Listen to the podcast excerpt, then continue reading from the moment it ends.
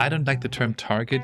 I would more so speak about potential gain for the workforce, for HR, for company culture, for the bottom line, for business, then hitting those targets. Because targets, oftentimes it makes you forget motivation and why the target is there in the first place. Welcome to the Mile Wide View of Talent Acquisition podcast. I am Mike Yinger. I'm your host. In a previous episode with Tom Zamzow and Nikki Symmons, we got into what DEI and BE can mean to an organization.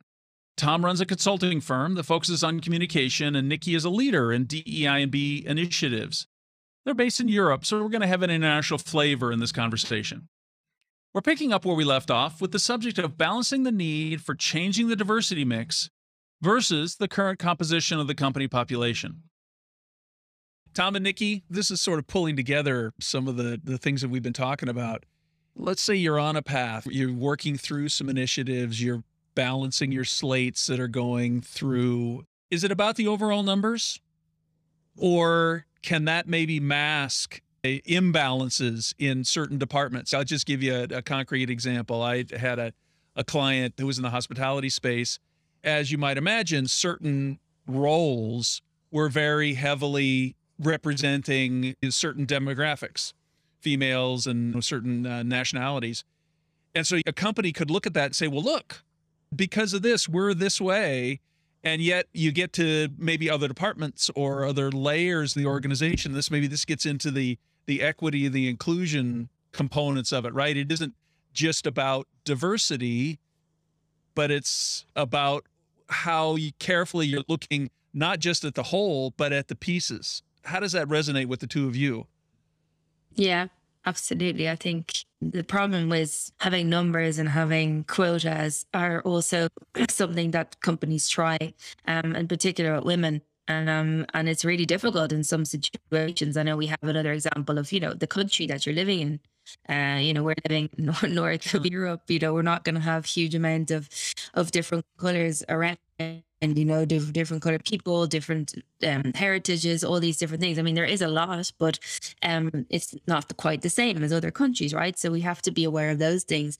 But um, I think the thing would I go back to the women's thing, and it, it frustrates me as well because um, you feel like oh, we're just putting women in there just because um, back to that that issue that we had earlier, talking about just putting someone there just because of who they are, rather than with their with their merits. Um, we do a lot of that, and so there is a there is a moment where I think you need to look at numbers and have them try and, and bring those percentages up, but also then you have to be aware of not just putting people in there because of that. Um, and that's really a, a fine line to, to, to be on. Um, but it's something that you really need to think about. Um, that you're not just putting people in because of that.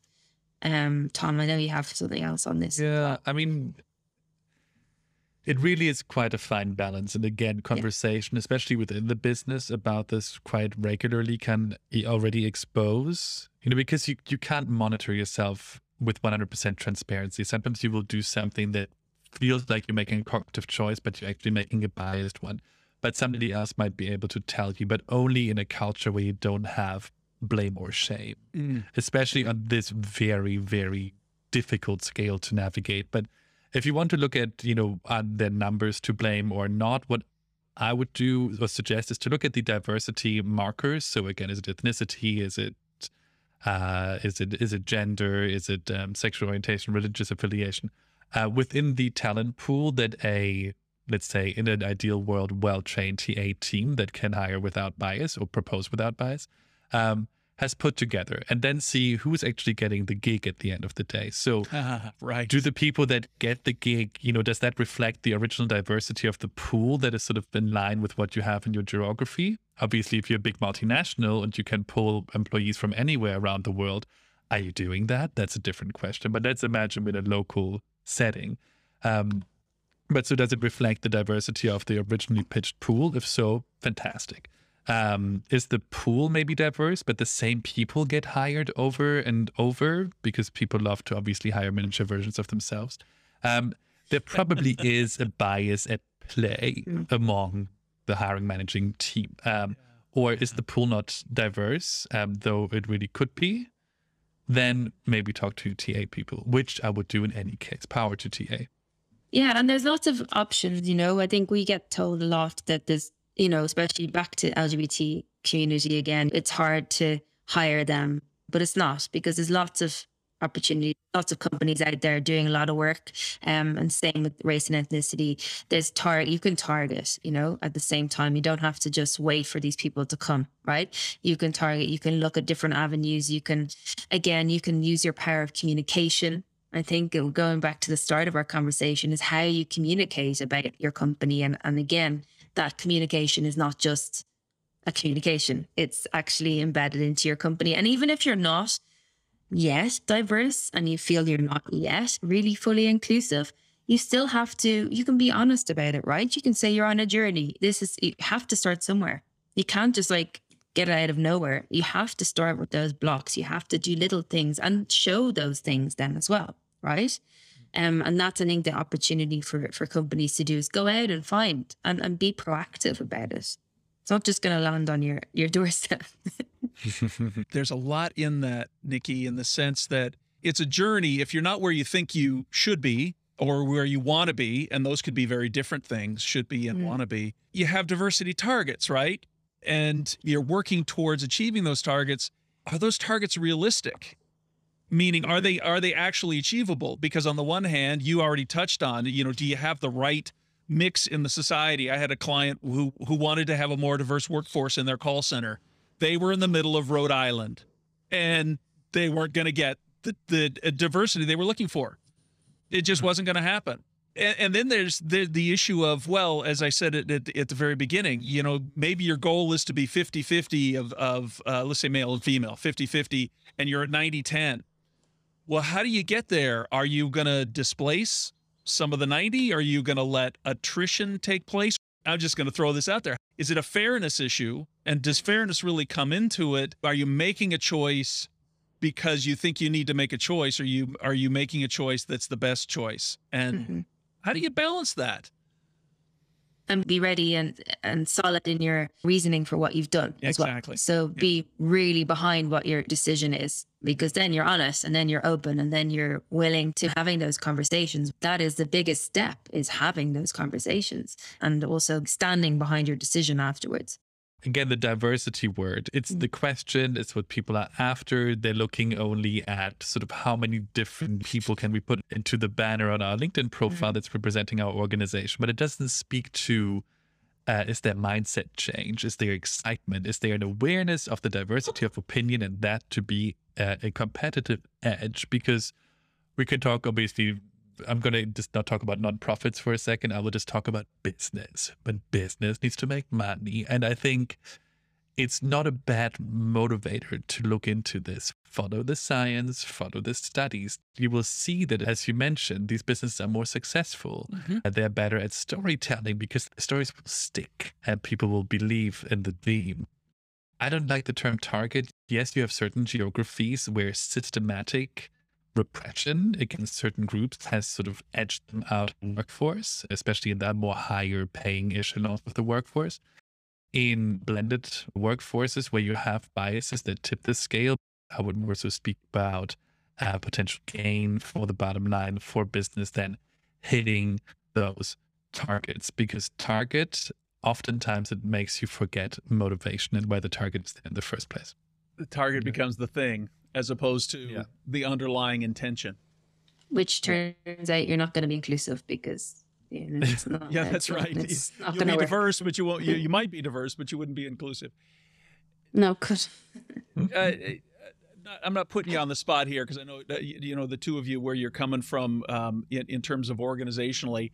D- does technology help us here? Are there are there tools? And I'm not asking you to name tools, but you just in the kind of things that you're seeing? Are you seeing that the technology is is assisting in this process, or are, are we yet to the point where um, we can we can depend on technology to to help us be more successful?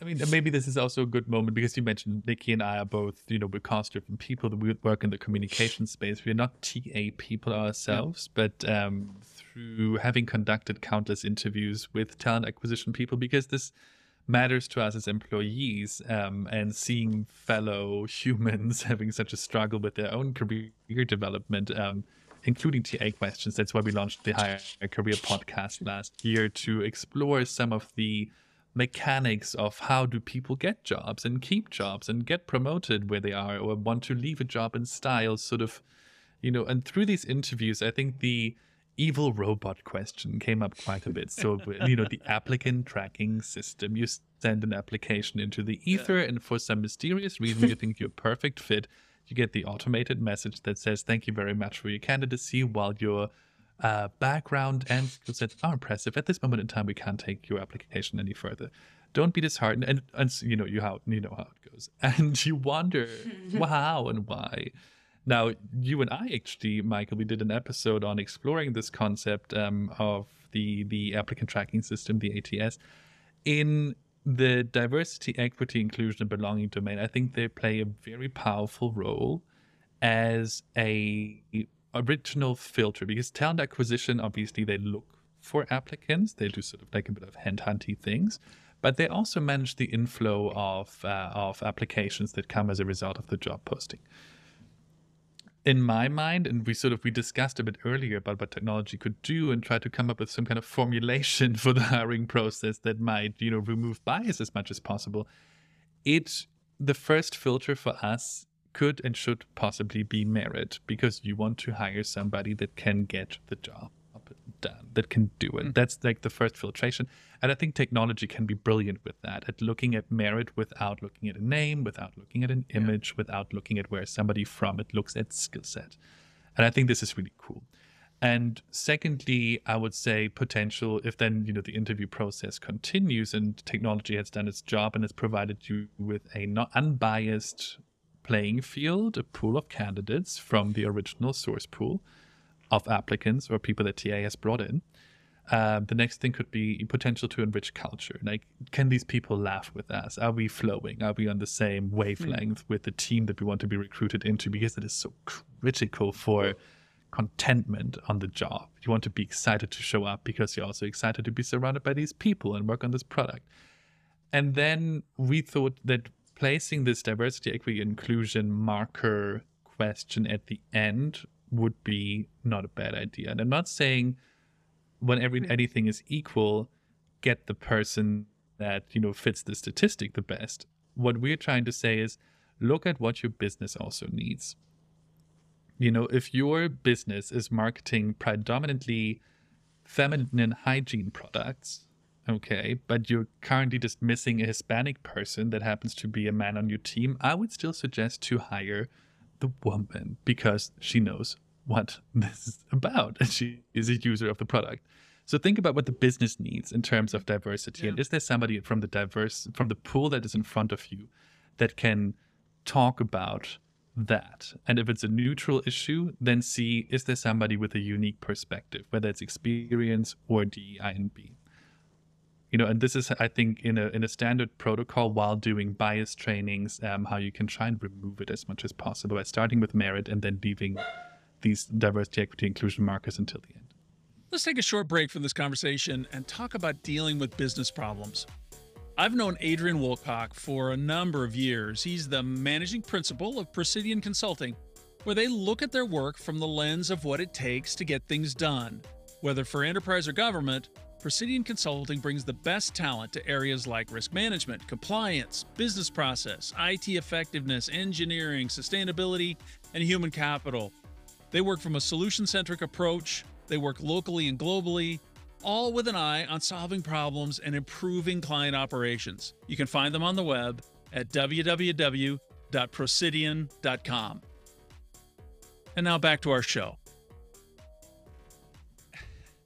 I just paused to think about the sort of the inherent complexity of of mm. what we're talking about in in terms of how the organization works. I'm going to wrap this up a little bit. What are the things, and, and if you can think of three of them, what are the three things that companies should do to advance DEI and B? And what are the three things that they shouldn't do when it comes to talent acquisition, talent management? Are, are there are there specific tips that we can leave people with? I think the first thing to do is language. Look at your language, check your language, um, make sure that, especially when you're putting out your job description, so this is really for the TAs that are listening, um, ensure that the language is correct. I've heard of a great story where they're trying to get more women. And what they did was they just changed, looked at job description and changed quite a few words. And suddenly they had loads of women apply. And they ended up having three women in the top three. So language is really, really important um, because if you get that right, people will apply. And it goes all the way down to even just on your website as well, on your company website too. Make sure that's matching. Make sure everything is matching, aligned. We're coming from communications. Make sure that it's not one thing here and another thing there, especially when you're talking about pronouns and your gender identity, um, especially those things. Um, ensure that your language is correct. Tom. Okay, step two of what you should do once language is obviously established. I want to say wherever you are, um, engage in this conversation, even if you don't have a specific case in front of you where you think there's a lack of awareness, just check in. See if you see diversity around you. See if you have a diversity of opinion, or do you feel you sort of driving this monosyllabic, let's start and finish the project train. And especially this also goes for TA. Understand the universe in which you operate and in which you work so look at the company that you already have, look at the one that you would believe ideally it should be, and engage in these discussions with hiring managers as you propose. And this can be as easy as putting it on the table. I know this is very tricky, especially if you're not part of the business unit. As easy as putting it on the table before you pitch candidates to say, I filter and look for candidates in this fashion. These are the things that matter to me. I've understood this from your brief that this is what the business needs. This is what I hear from HR and the company needs and the diversity that we want to build. So, this is what's important. And I want us to keep this language as we discuss candidates moving forward. Is that okay? You know, so suggest, bring it to the attention of anybody around you. Nikki? And number three, will I go? You can do number three and the other one. um, I would say don't give up because it's a bit scary, right? You're like, oh, everybody wants me to be more diverse, more inclusive. So again, it's starting small. So don't give up. You start small. Back to the building blocks I was talking about earlier. Do small things. And when TA are talking to a talent, they can bring them in and go, look, this is what we started. Things like that can really help the talent acquisition people to um, to bring people in and to actually hire them and make sure that they feel comfortable to join the company. So there you go. Don't give up. Yeah. Okay. Now, what not to do, Tom? What not to do? What not to do? The three no nos. Oh, goodness me, there's so many. Uh, but as I'm contemplating the many that I would like to bring up, I would say the first one, it sounds really basic, but it's don't contribute to shame and blame and hush hush culture. Whether you're a TA, whether you're a hiring manager, unhappy about the pool of applicants that you receive from them, especially when it comes to these diversity, equity, inclusion questions that are by nature complicated. Which is why it's if there was an easy solution, we wouldn't be having this conversation, mm. right? Because it's been on the table for a long time. So don't blame and don't hush. If you have a question, ask it. If you want to raise your eyebrow, do so, but then verbalize. If you are suspicious about a certain topic and you disagree, you're also allowed to disagree. This is not a cult. This is not something you get indoctrinated into explore it and explore it on your time. It's important that you, as the person, understand this, not learn it as a textbook, but get it, you know? So, no blaming and shaming and no hushing. Mm-hmm. Um, my one would be assume that everything's okay, even at the TA, assuming that everything's fine, that we're a really inclusive company, that we've got everything sorted, that we've got those building blocks that I talk about, that if you assume that you have everything there, that's it's not going to work very well because at the time it doesn't, it's not there, right? So um, I think assuming things is is a big thing for me. Tom, you're doing number three. I'm doing I'm doing the the final number three. This concerns everybody. Anybody who's an employee is talking about the organization on social media uh, a talent acquisition person writing a job spec, um, a hiring manager putting out a job brief, or a company mm-hmm. branding itself uh, on its homepage or in social media. And this is something I just want to reiterate it because Nikki mentioned it earlier. Be sure that your shop is in order before you talk about any of this, because otherwise you will engage in tokenization, yeah. in, in yeah. getting tokens Will the faith of your workforce because the up and coming generations they care and they inspect and they will see. And they will see you if it's a farce, if it's not well thought through. That is not to say that you're not allowed to get your feet wet. It doesn't mean that you're not allowed to host a panel, but then it's not a panel of providing answers about the way in which you have implemented this in your company. It's a panel about inviting questions and dialogues and seeking aid, for instance, right? So talk to the topic, talk about it, but be sure that your tone, your direction, and your grandeur with which you do so matches how far you've advanced. And mm-hmm. I would say it's almost a scientific method.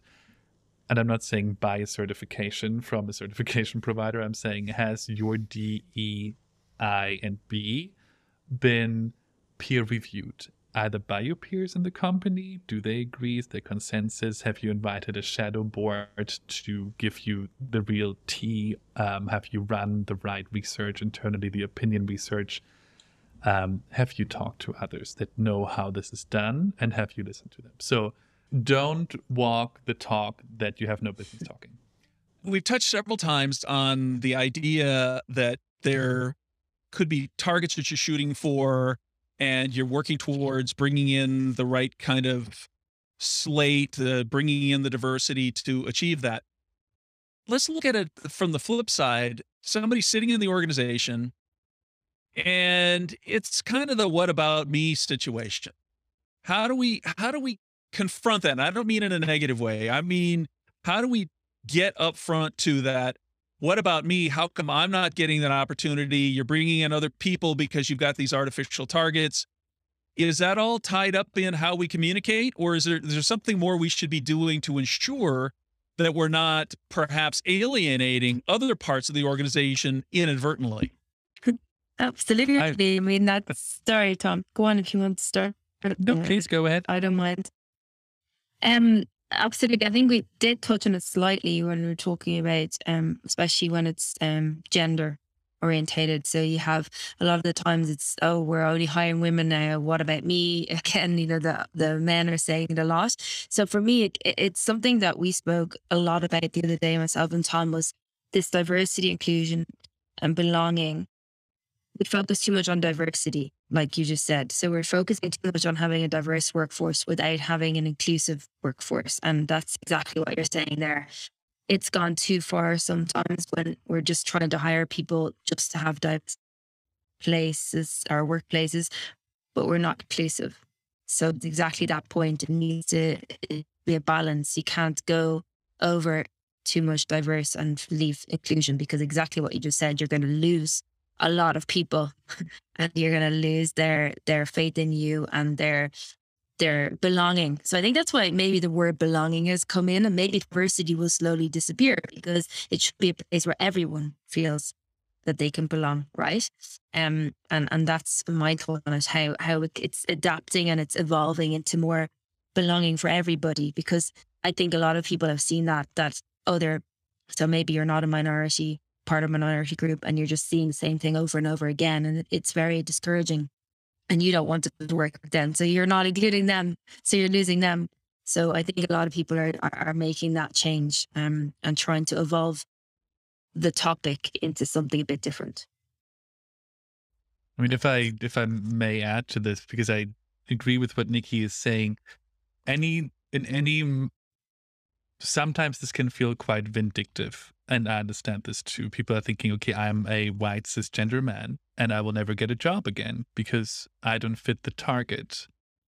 Because there's already too many of me, so how am I supposed to get in now? And I think any time in history that there was a course correction, so may it be look at the stock market, every time it goes down, it rebounds back higher. Um, when there was a repression of a certain um, of a certain group in certain instances, the backlash against this and the liberation from it to balance the scales can tip the scales slightly too high. So suddenly they're out of whack again, but into the opposite direction. But it's almost necessary for this pendulum to swing and then eventually find um, find equilibrium. To, but that's amusing to me. Practically speaking, organizations need to a find a formulation where they don't make the diversity markers the main hiring criteria. I don't think that's what it's about. It's about eliminating biases as much as possible, number one, for the final decision. And it's ensuring that you have a diverse pool to start with so that merit and the power of cultural enrichment of the candidate that gets in are the driving forces of your hiring choice. And removing the rest, basically, you know. Uh, it, it, you know, you you said it, Nikki, and it's it's almost, it, and maybe this is an ideal situation. You get to the point where diversity isn't the conversation anymore, Mm. and Yeah. uh, and we've got a ways to go. Yeah. I think it's going that way because I think that's what people are seeing. They're seeing that it's too much and you are getting, uh, um, for want of a better word, I was gonna pissed off, but you're get, you're making, you know, you are annoying the other, other people who feel then that they're not belonging anymore. So what work for me that way? I always had the same issue, having women's conferences, women uh, in sport especially, right? I understand we need to try and find a balance. So coming from sport, we were trying to push women more, which is brilliant, amazing. Don't get me wrong. But a lot of the time, and I was working in sport as well, it was women in sport conference this, women in sport conference that. You're not going to get any man to go to that conference. And they're the people that you need to talk to, right? You're not going to get them. You're going to get the few who were like, you know, I'll go because I support. For me, it's like you can't push it too much the other way because then you lose a hell of a lot of people the other side. Right. So for me, yeah, it has to be a balance. It has to be really thought out. And again, back to having your in-house sorted. You can't just go and say something and, and try it that way because it's you're going to lose so many people, and you may not recover. You know, this is obviously the, the, the one thing that's so clear about this to me is that this is an ongoing conversation. Yeah. And particularly from the don'ts that the two of you just laid out, you, you don't ever really get there. And that's okay. You know, it's, it's the journey. okay. It's it's not the destination because different things happen uh, to you when you're at a destination. Tell us a little bit about your podcast so that people can become listeners of what the, the two of you are talking about. Tom, you're always better at that. Ah. See, I feel used and abused. Used. and I've come off I've come off social media for the last week, so off you go. Fine. I will. I'll, I'll do the deed. So you can find us across all of social media. I'm Tom Zamzow I'm predominantly um, on Twitter and on uh, LinkedIn. Uh, Nikki is the same, and we together have been running the Higher Career podcast because we want other people to speak up about their values and what they believe and in the places that they work because companies have such power to change the lives of so many. We invite experts on the show twice a month to show you how it's done so that you can have an easier time and become an advocate yourself for whatever it is that you believe in, so long as you speak up.